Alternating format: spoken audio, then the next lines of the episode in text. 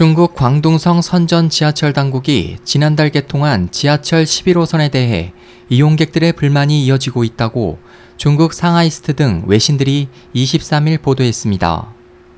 보도에 따르면 새로 개통한 지하철 11호선은 객차를 요금에 따라 이코노미 클래스와 그보다 3배 정도 비싼 비즈니스 클래스로 구분해 운행하고 있습니다.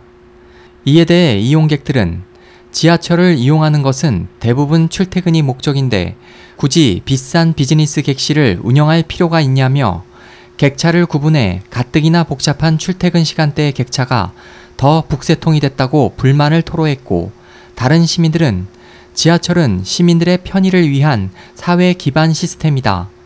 그럼에도 지하철 회사는 이용자들을 돈벌이 수단으로 이용한다고 비난했습니다. 반면 비싼 만큼 여유롭게 탈 수 있는 장점도 있다며 적게 지불하면 고생을 감내해야 하는 건 당연한 것 아니냐는 의견도 있었습니다. 이용객들의 불만에 대해 선전 지하철 측은 운행 횟수를 늘리는 등 증차 방안을 모색 중이라고 밝혔지만 근본적인 문제를 해결하기에는 역부족이라는 지적이 이어지고 있습니다. SOH 희망지성 국제방송 홍승일이었습니다.